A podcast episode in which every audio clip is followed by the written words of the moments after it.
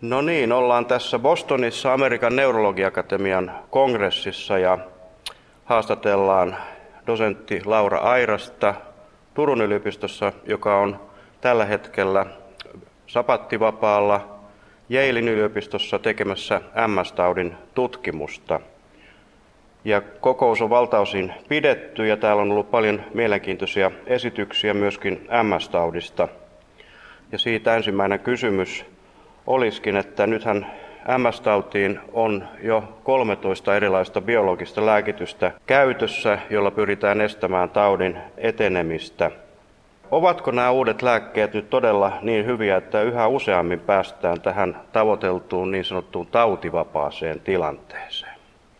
No, nämä uudet lääkkeet on todellakin tehokkaita estämään tätä MS-tautiin liittyvää inflammaatiota keskushermostossa.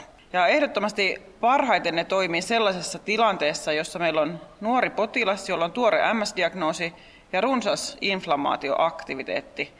Ja tämä aktiviteetti me saadaan näillä uusilla lääkkeillä sammumaan tehokkaasti ja potilas saadaan tämmöisessä tilanteessa käytännössä tautivapaaseen tilaan.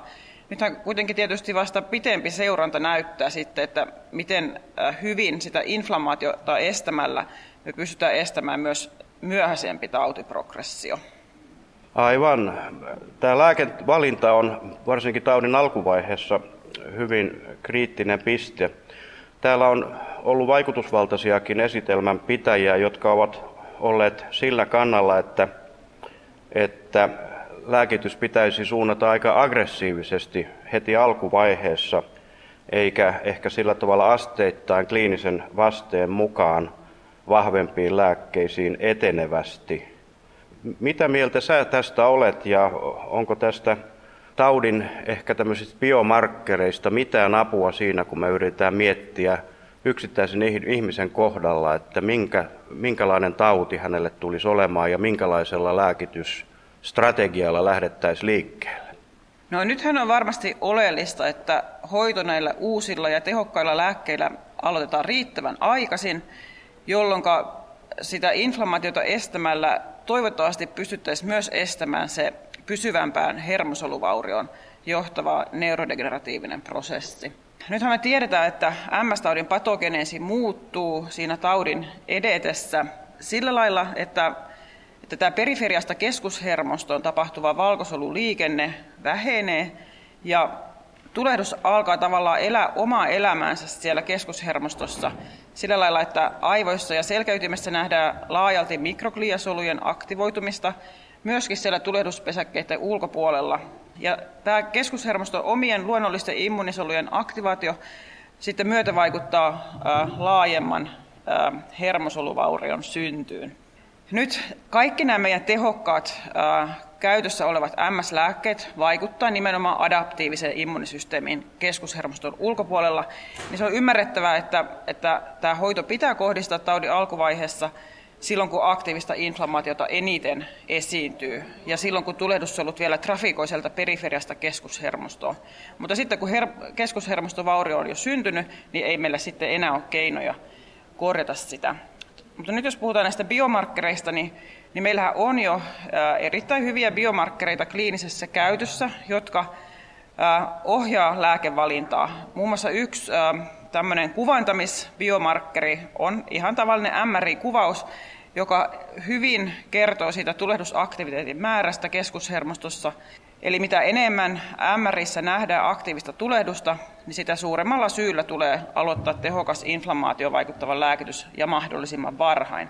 No sitten meillä on lisäksi äh, monia biomarkkereita, jotka liittyy näiden lääkkeiden turvallisuuteen ja jotka ohjaa lääkevalintaa. Ja yhtenä tämmöisenä mä mainitsisin nämä JC-virusvastaineet, jotka lähinnä liittyy tysaprihoidon aloitukseen, eli positiiviset JC-virusvastaineet altistaa potilaan PMLlle, eli tälle progressiiviselle multifokaaliselle leukoenkefalopatialle eli vakavalle aivotulehdukselle, jos potilas käyttää tysaprin lääkettä.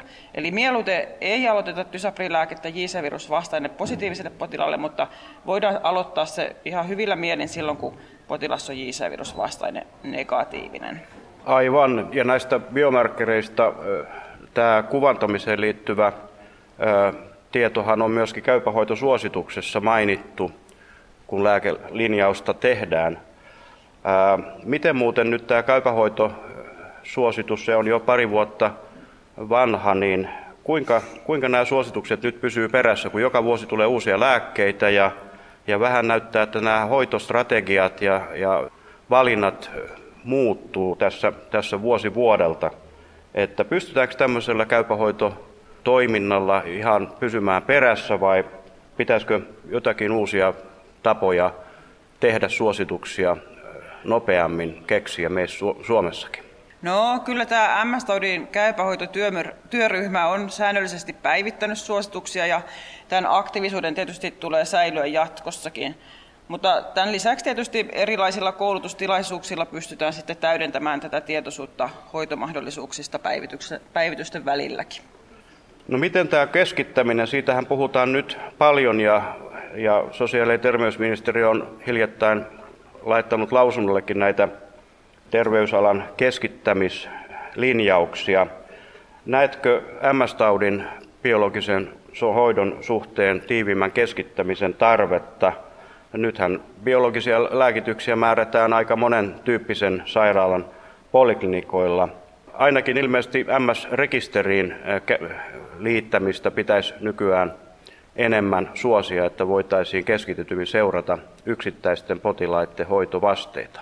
No MS-asiantuntijat pysyttelevät tietysti ajan hermolla näiden hoitojen suhteen ja, ja voisi siinä olla ideaa siinä mielessä, että, että Suomessakin profiloituisi tämmöisiä keskuksia, jotka on hyvin perehtynyt MS-taudin uusimpiinkin hoitoihin ja, ja nämä keskukset voisivat ehkä sitten toimia konsultteina hoidon valinnan suhteen ja tarvittaessa vaikka ihan antaakin näitä hoitoja. Et ehkä tätä ajatusta kannattaa vähän kehitellä. Ää, nyt jos ajatellaan tätä rekisteriä, niin tämän uuden MS-rekisterin avulla tietysti voidaan seurata hoitoja ja hoitovasteita eri puolella Suomea ja seurata myöskin, että miten potilaat pääsee näiden eri hoitojen piiriin. Ja, ja tietysti tämä rekisteri auttaa siinä, että sen avulla voidaan seurata, että onko hoitojen saatavuudessa eriarvoisuutta eri puolilla Suomea. Joo, kiitos. Tähän loppuu vielä, että mitä muuta uutta MS-taudin rintamalla on täällä kokouksessa nyt tullut ilmi? No, MS-rintamallahan tapahtuu koko ajan paljon ja MS-tauti on ollut täällä ANA-kokouksessakin hyvin esillä. Ehkä semmoinen iso lähiaikojen uutinen on ollut tämän uuden B-soluterapian eli Okrevuksen hyväksyntä Yhdysvalloissa FDAn toimesta. Eli tällä anti-CD20 monoklonaalisella vastaineella voidaan jatkossa hoitaa tehokkaasti sekä relapsoivaa MS-tautia että myös primääristi progredioivaa MS-tautia. Eli tämä okrevus tai okrelitsumabi, niin se on ihan ensimmäinen lääke, jolla on saatu positiivinen hoitovaste primääristi progressiivisen MS-taudin hoidossa.